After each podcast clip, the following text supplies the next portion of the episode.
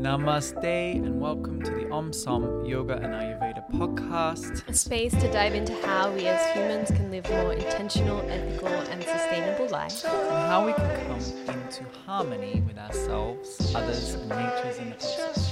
We share tips to help you cultivate a healthy body, calm mind, and a strong purpose through the traditional Vedic wisdom of yoga and Ayurveda. My name is Aaron Petty. I'm a yoga teacher, a yoga therapist, but most of all, a student of this incredible ancient tradition. And my name is Paige Taylor. I'm a yoga teacher, Ayurvedic health consultant, advocate for sustainable living, and lover of all beings. And before we get into this episode, a word from our sponsors, Om Som Yoga and It's Ayurveda. us. Um, we wanted to take a moment to tell you about our upcoming offerings yeah. because we've just released the dates for all of our trainings for 2024. And if you're interested in hearing what we have to offer in this podcast, chances are you'd be very, very interested in partaking in either our 200 hour yoga teacher training or our 300 hour yoga teacher training. So, our teacher training program is based in Hatha Yoga, um, and it exists at both of those levels. The 200 introductory training, which is really just to become qualified as a yoga teacher and start to cultivate your practice. And at the 300 hour level, we're offering an advanced teacher training. So, for those who have, have already completed a 200 hour and are looking to advance their offering. The 200 hour training, as we said, is based in Hatha Yoga and gives you an opportunity to really dive into the foundations of yoga practice. Foundations being asanas, pranayama, and meditation.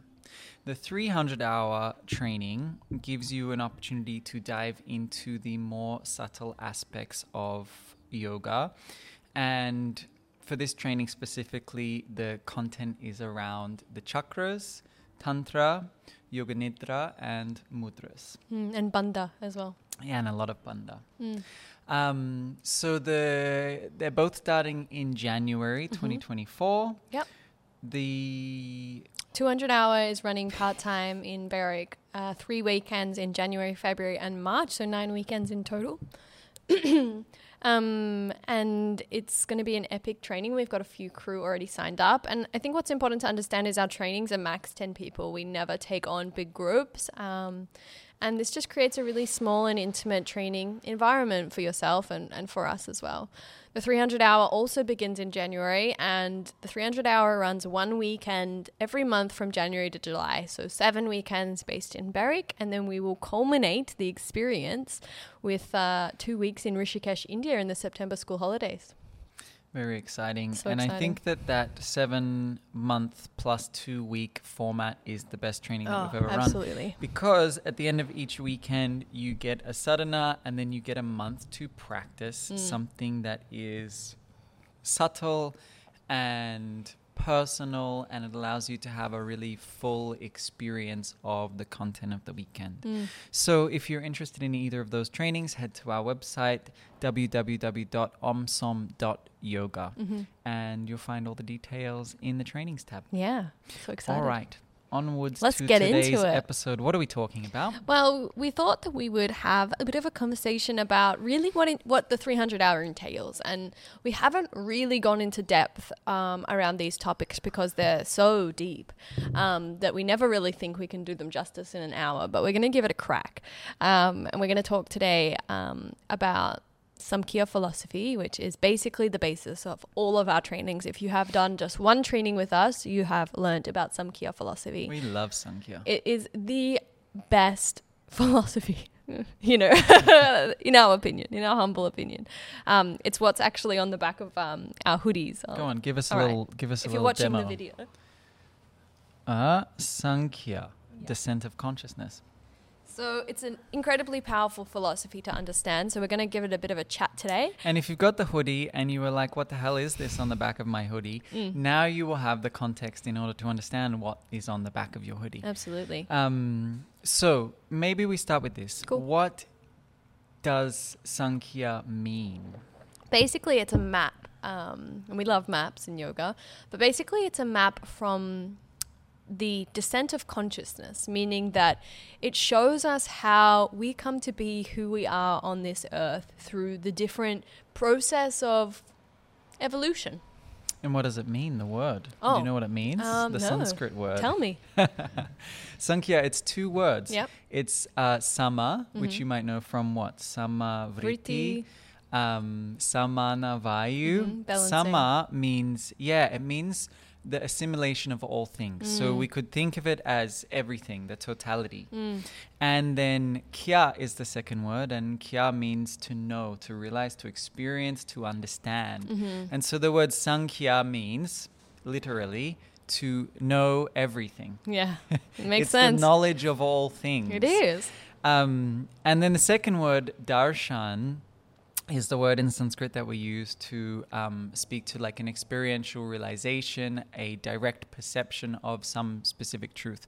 And um, in uh, India, in the yoga tradition, there are what's called Shad Darshan, or the six philosophies of India. Mm. And Sankhya Darshan is one of those 6 Mhm. The other ones are, what are they? Yoga, Mimamsa, uh, Mimamsa, Vedanta, Vedanta.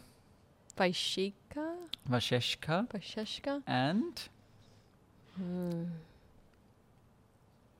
Yoga, Yoga, Vedanta, Samkhya, Sankhya, that's our three. Vasheshka, Mimamsa, Mimamsa. and there's one more that mm, we don't remember the name of. You're going to get a book out. Um, okay, so regardless, each of those six philosophies have a few different things attached to them. And the main thing is that each of them have a sage connected to them. That's you could consider that person the founder of the philosophy. And we all know a lot about yoga philosophy and its founder, who is Patanjali. Um, and anyone who has interest in either yoga or Ayurveda should have interest in Sankhya Darshan because Sankhya Darshan is the context for Patanjali's Yoga Sutras. Mm. Without the knowledge of Sankhya, it's very difficult to understand what's being said in the Yoga Sutras. Um, so, the founder of the Sankhya philosophy is called Sage Kapila. And the text that this knowledge is expounded in is called the Sankhya Karika. And it was um, composed around the second century before Common Era, Mm. Which is a long, long time ago. Mm. And that was only when it was written. What's a century? 100 years? I think so. So that makes it second century, it's like the year 200. I don't really understand how the years work. Well, Couldn't tell you what Paige. century we're in right now. Okay. um, so the as Peji was saying, the Sankhya darshan or the Sankhya philosophy explains the flow of consciousness into matter. Mm. How did how was the world created? And I think that the most important thing is to say that this it it strays away from Darwinism. Mm. And Darwinism is what most of us have been taught in relation to how the universe was created. Mm.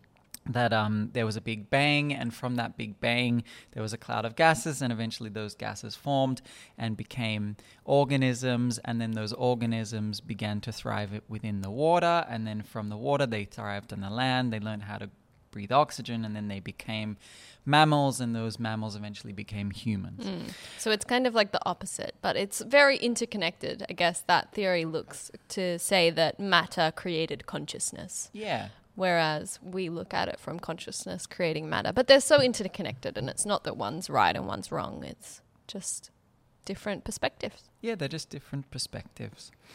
Um, so, just for now, stay with me and put Darwinism aside. Just imagine that you never learned that at school. And we're going to go on a little bit of a journey to understand how consciousness created matter. Mm. Um, so in Sankhya Darshan, there is what's called the 24 plus 1 tattvas. What does tattva mean, Paige? Um, principles, yeah, qualities. qualities, yeah. So within this um, philosophy, there are 24 plus 1 qualities, so 25 qualities, and each of them play a very specific part in the creation of reality, the manifestation of your life. Mm. Um, and the most important thing to understand is that this is speaking specifically in relation to you as a human. Mm. Um, Sankhya speaks to how consciousness manifests as human or in the human form to have the human experience. Mm. So, the first two qualities, the first two tattvas in Sankhya Darshan are called Purusha and Prakriti. Purusha and Prakriti. Purusha and Prakriti are some of the most abstract concepts in yoga and in Sankhya. Um, and so I think the, the most important thing to understand about Purusha and Prakriti, number one, is that they're unmanifest. Mm. They're not physical, Mm. and we can't understand them through a physical lens. Mhm. That actually, they're the everythingness Mm.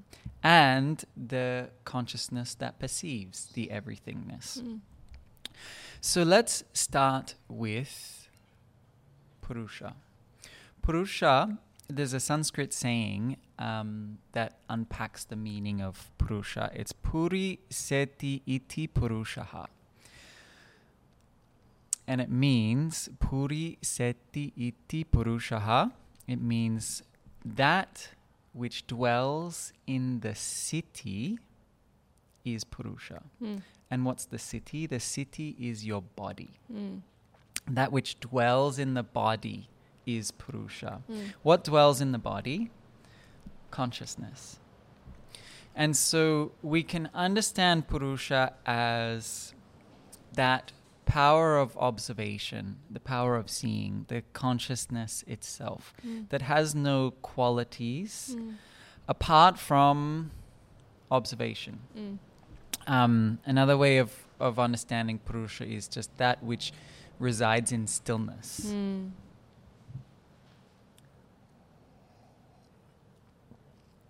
Anything you want to add to that? No. You're on on a listening mission right Yeah. now. Cool. All right. So the second quality is prakriti. Prakriti. And prakriti can be s- broken up into its syllables. Pra, kri, iti. Pra means prakasha. Mm. Prakasha is the word that we use for space. Mm. It's sattva. Mm. It's clear, it's um, light, it's pure. Mm. The second is kra, kra, kriya. So the second quality of prakriti is kriya, which means action, um, which we call rajas. The third part of prakriti is iti, which creates the word stiti, which means stillness. Mhm.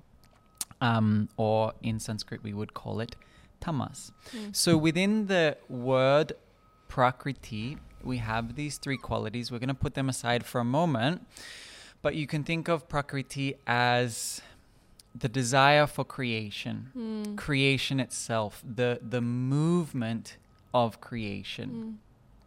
and implied within that is everything. Mm. Everything in creation, everything that's been created, and the the mere desire to create. Mm.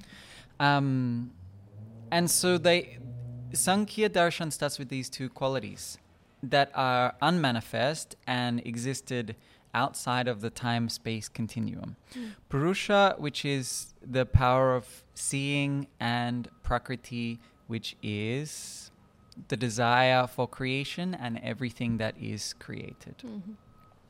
So we have the whole universe and we have a consciousness that is perceiving it. Mhm. I think this is a very important part of Sankhya because it um it's what it's what separates Sankhya Darshan from the other philosophies of India like Vedanta and um, the non-dual philosophies is that because of Purusha and Prakriti there is an implied and um, it's a, a, a duality that is non-negotiable Mm. that there are two. There is me and you. There is this and that within the philosophy, Mm. and that these two are inseparable and always working within any level of reality. Mhm. So, these two unmanifest qualities that are inherent to all things in the universe, at some point in the spaceless, timeless void known as Shunya, have an idea. Mhm. And that idea is known as Mahad. Mahad. Maha is a Sanskrit word that means the supreme, the greatest, the most ultimate. And so they have an idea, the most perfect idea, and that idea is that they desire to experience some aspect of themselves. And that aspect of self causes both of these things, Purusha and Prakriti, to fragment in some way. That Purusha, the great void, the seer of all things, the nothingness that exists beyond space and time, fragments itself in order to become individualized. Mm.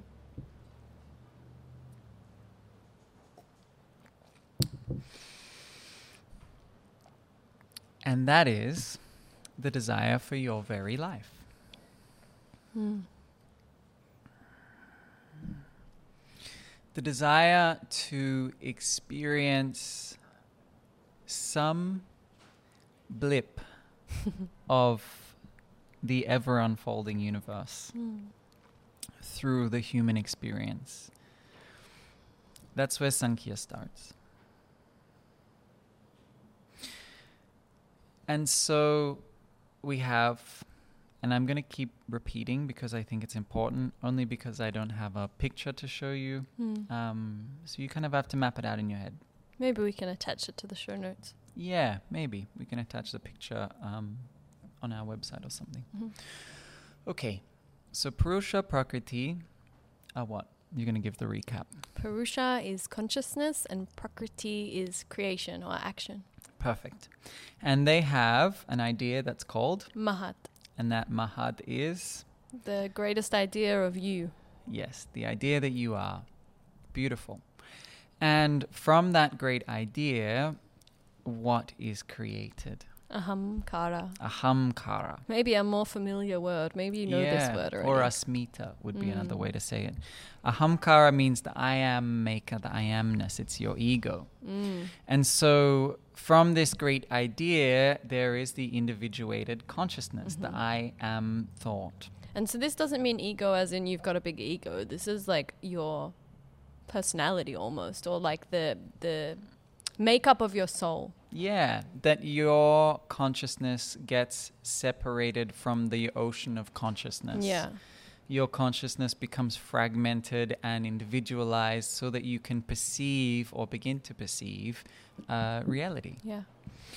Okay. And from that, This would be like your soul. Would ahamkara be like related Yeah, it's to like like, your individual mind, soul? Yeah. the individual soul, whatever you want to call it. Mhm.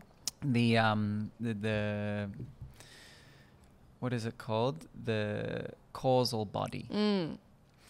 And from this individuated Purusha, Prakriti gets to work and starts to turn itself into its three qualities, which we alluded to before pra, kra, and iti, Mhm.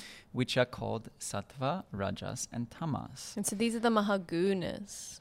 And yes, they're called the Mahagunas, and the word guna means to braid.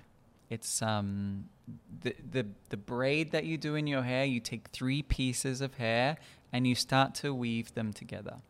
And so these three gunas, called sattva, rajas, and tamas, are the fabric that, or the thread that Prakriti uses to weed the f- weave the fabric of existence. Uh-huh.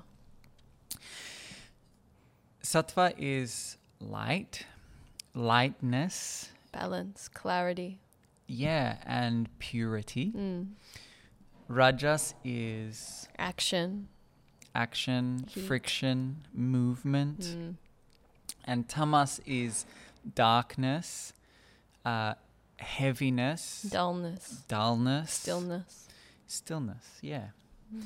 And the idea being that these are the, the basic qualities inherent within all things. Mhm. That um, they are not necessarily separate, but within everything in creation, they exist within different quantities. Mm, maybe like, for an example, a rock has a lot more tamas than any of the other qualities. It's dense, it's dark, it's still, it's heavy. Whereas maybe like a bird could be perceived as something with rajas, that it's always moving, it's always, um, you know, in flight, it's always acting. And then sattva can be perceived almost as a little bit more subtle, like the rays of sun as they Mm. stream down into the earth. That Yeah. you know they're they're warming but it's it's very pure and it's very clear and it's not so tangible like the other two Mm, perfect. Hmm. Um, and these three gunas also make up the basic qualities of your mind mm. And the basic states of mind, which we'll come back to in a little bit. Mhm. But they're very helpful for us to understand in relation to our mind in practice, whether Mm. that's yoga or meditation practice. Mm. Okay. So from here, the three gunas go on to create five. Yeah? So um, one becomes two, two becomes three, three becomes five. This is the, the natural movement of things. And Mhm. you'll find it in the Fibonacci sequence, which Mhm. is all throughout nature. Mm. So the the five becomes um, what we know as the Mahabhutas. The Mahabhutas are a makeup of the combinations of the gunas. Um, and so you might know the Mahabhutas as the elements, the Mm. five elements. And the five element theory is steeped heavily into the yoga tradition and, and it's the basis for Ayurveda as well. So what are the five elements, Paige? we have earth as the most uh, tangible or the most um, physical of the elements and then we have water we have fire we have air and we have space or ether Perfect. Um, now, if you get into the feeling of the gunas, you can start to understand how the gunas create the elements. So the first element is akash or space, the Mm. space element. And this is pure sattva. It's very subtle. Mm. It's very spacious. it's very pure, meaning that there's there's not much more to it. It's almost emptiness, but not quite. It's Mm. still within the universe, and it's still manifest in some capacity. Mhm. So we can say that sattva creates akash Mhm. the space element. And then that sattva and rajas, the pure quality and the movement quality, create the second element, which is called vayu or air element. And you think about what's the difference between space and air? Space is not breathable. Actually, it's it's almost a, a nothingness where nothing can exist but air can be breathed and if i fan my hands i can actually move the air Mhm.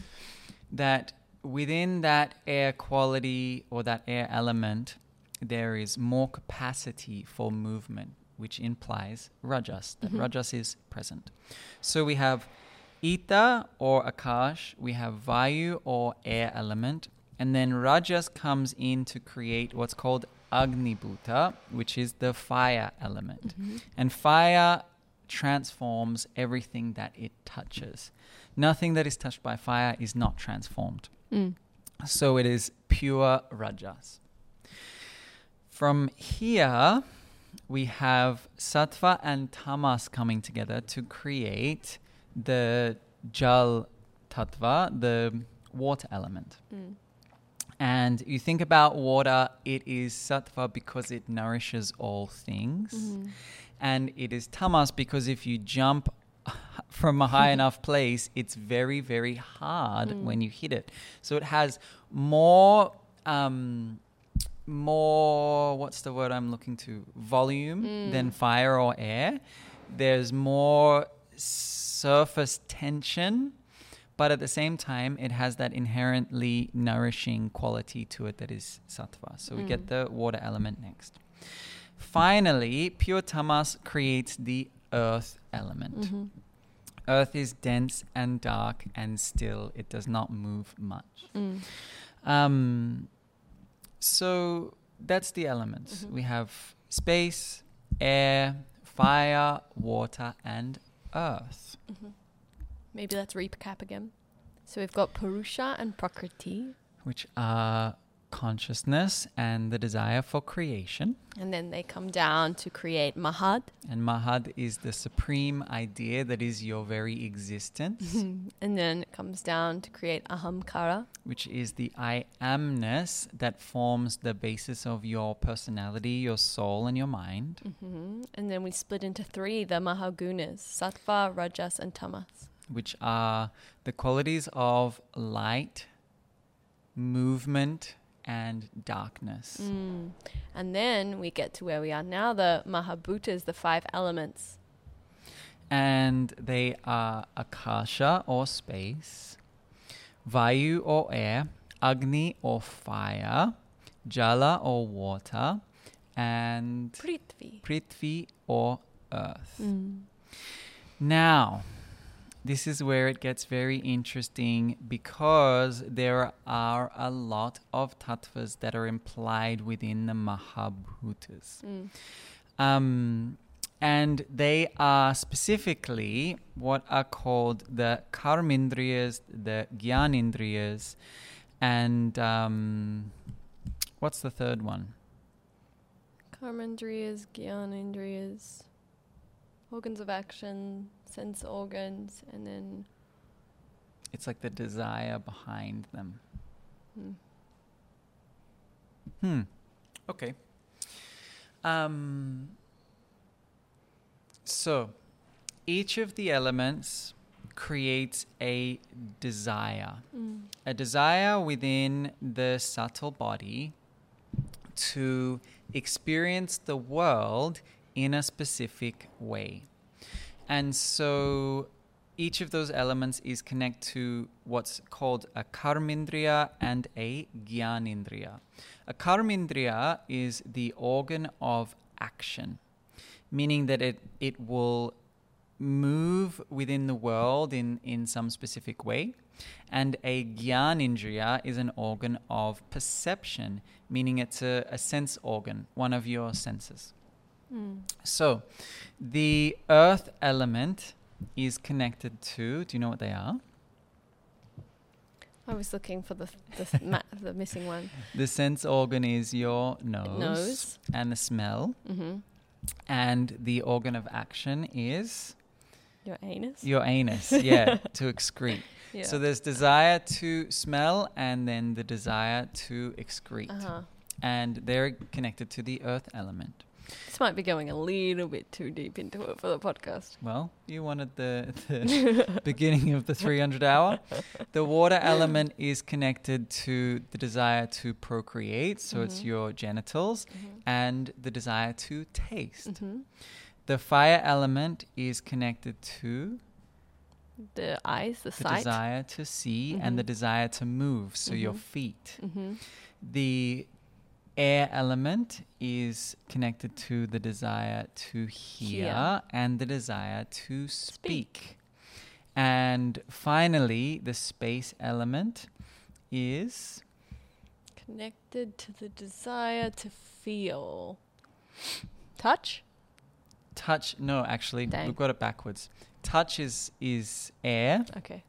the desire to touch, and the desire to um, grasp. This is too much. For Sorry, it's it's the, the, hands. Uh-huh. Touch and grasp, and then for the space element, it's speak and to hear. Okay.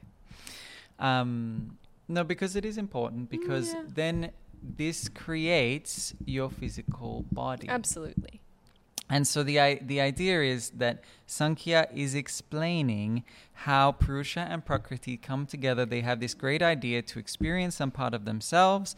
That creates your individuated self, which creates the gunas within the mind, which then creates the elements, which then creates the five senses and the five organs of action Mhm. which then creates your physical body. Mhm. And your physical body is governed by what? The doshas. The doshas. And the doshas are a mixture of all of those five elements. Mhm.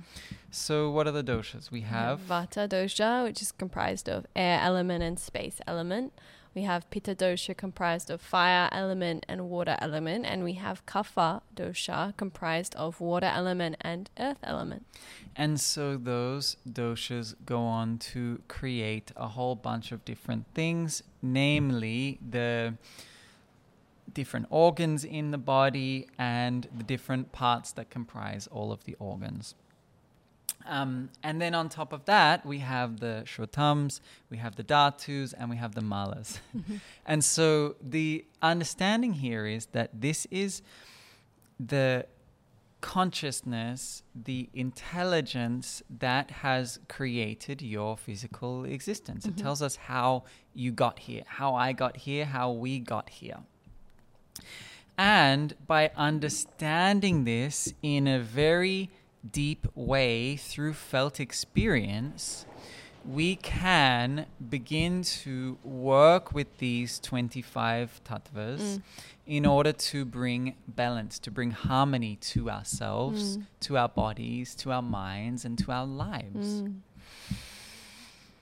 And so it's really like an, a reverse engineering process is that once you understand where you've come from and how you've gotten here, you can start to work at all of these layers the physical body, the subtle body, and the causal body to bring balance and to move towards the experience of yoga. Mhm. Now, Paige's uh, gotten a little bit into a mindset that this is too much for the podcast. And it is too much for the podcast. and the idea is like, it should be overwhelming to you Yeah. because you might not have ever heard this before.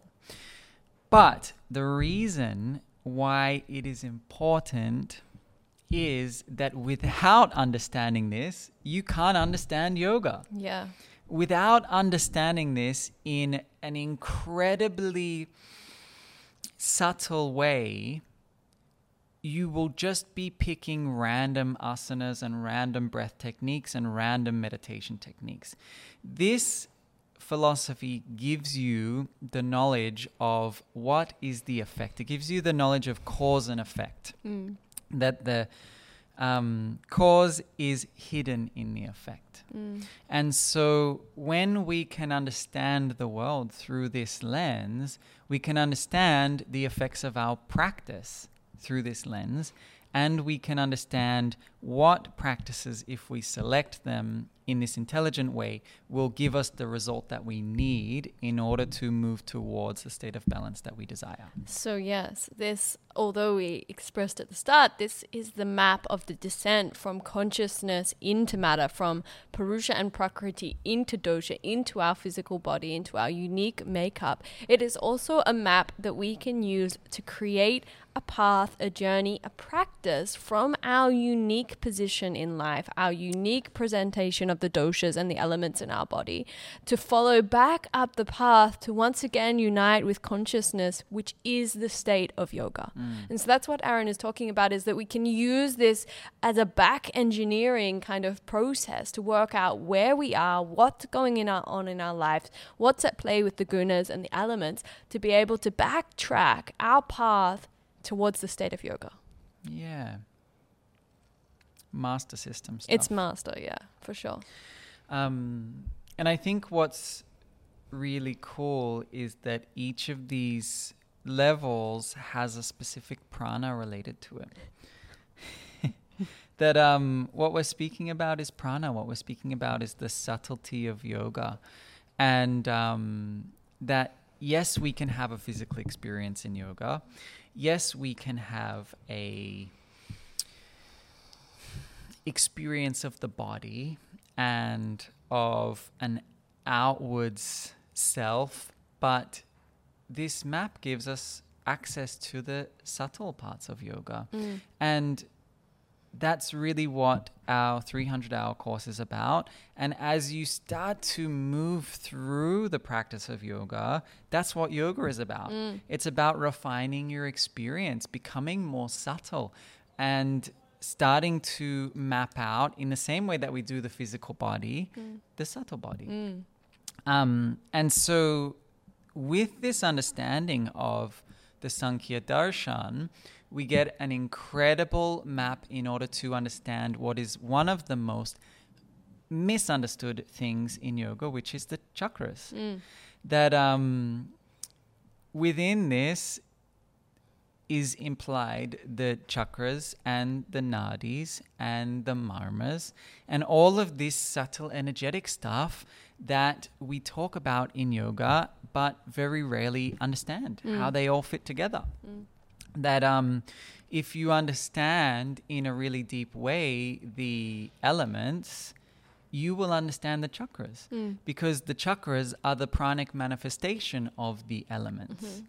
And from that manifestation of the element creates the nadis, shushumna, Ida, Pingala, and all of the other auxiliary nadis, which create the marmas, and the marmas go out to create the entirety of your physical body. Mm. That's how intelligence or prakriti makes its way into the physical body.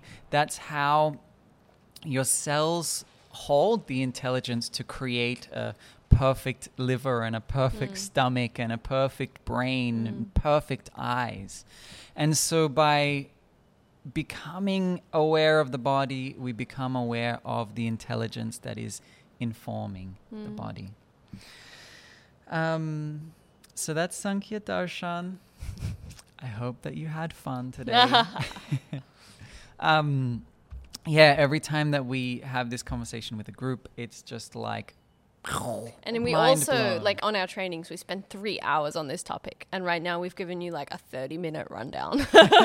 it's pretty incredible, really. Yeah. And it's also one of those things that the more you listen, the more you hear the lectures, the more you connect with this philosophy and this pondering and this this process, the the deeper your experience or your understanding gets. Yeah, and I think like for me personally, like the first time I heard this, it was the same. I was like, "Oh my god, it all makes sense. Everything makes sense now. It all fits together." But the more I studied this, the more my understanding developed. Mm.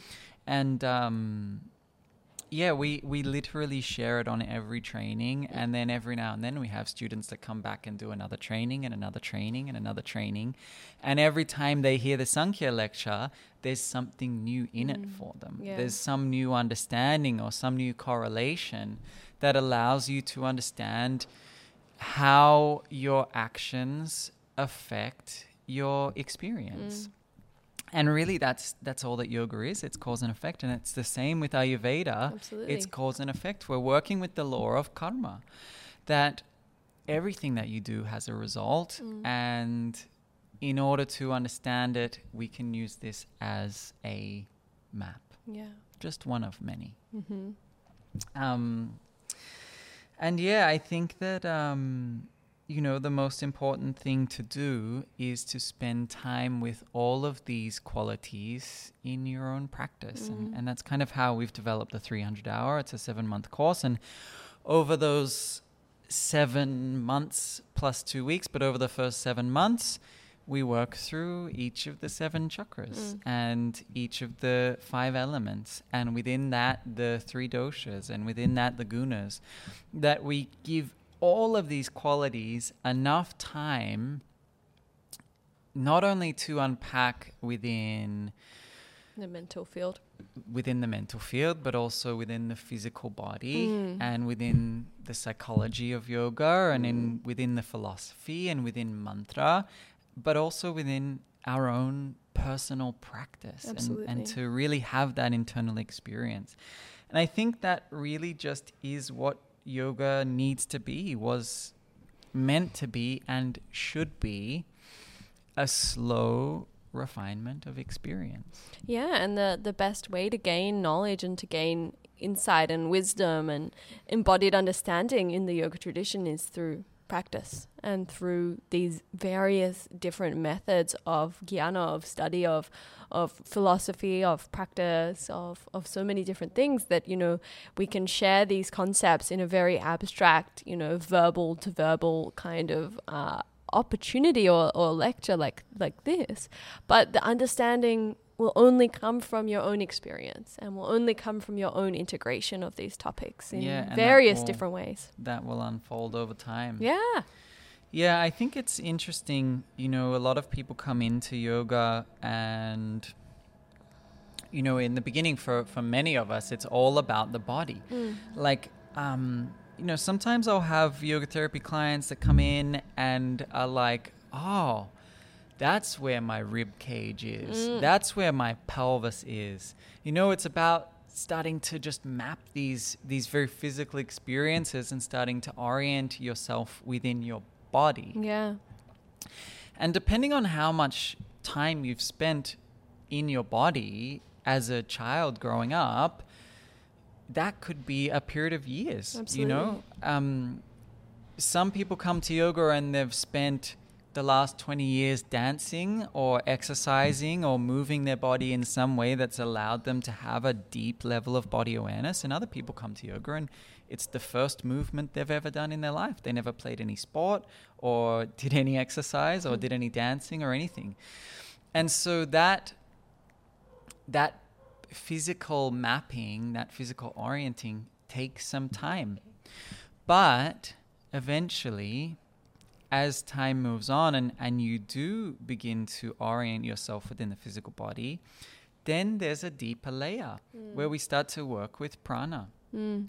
where we start to orient ourselves and, and map out the subtle body, the nadis and the chakras and the marmas.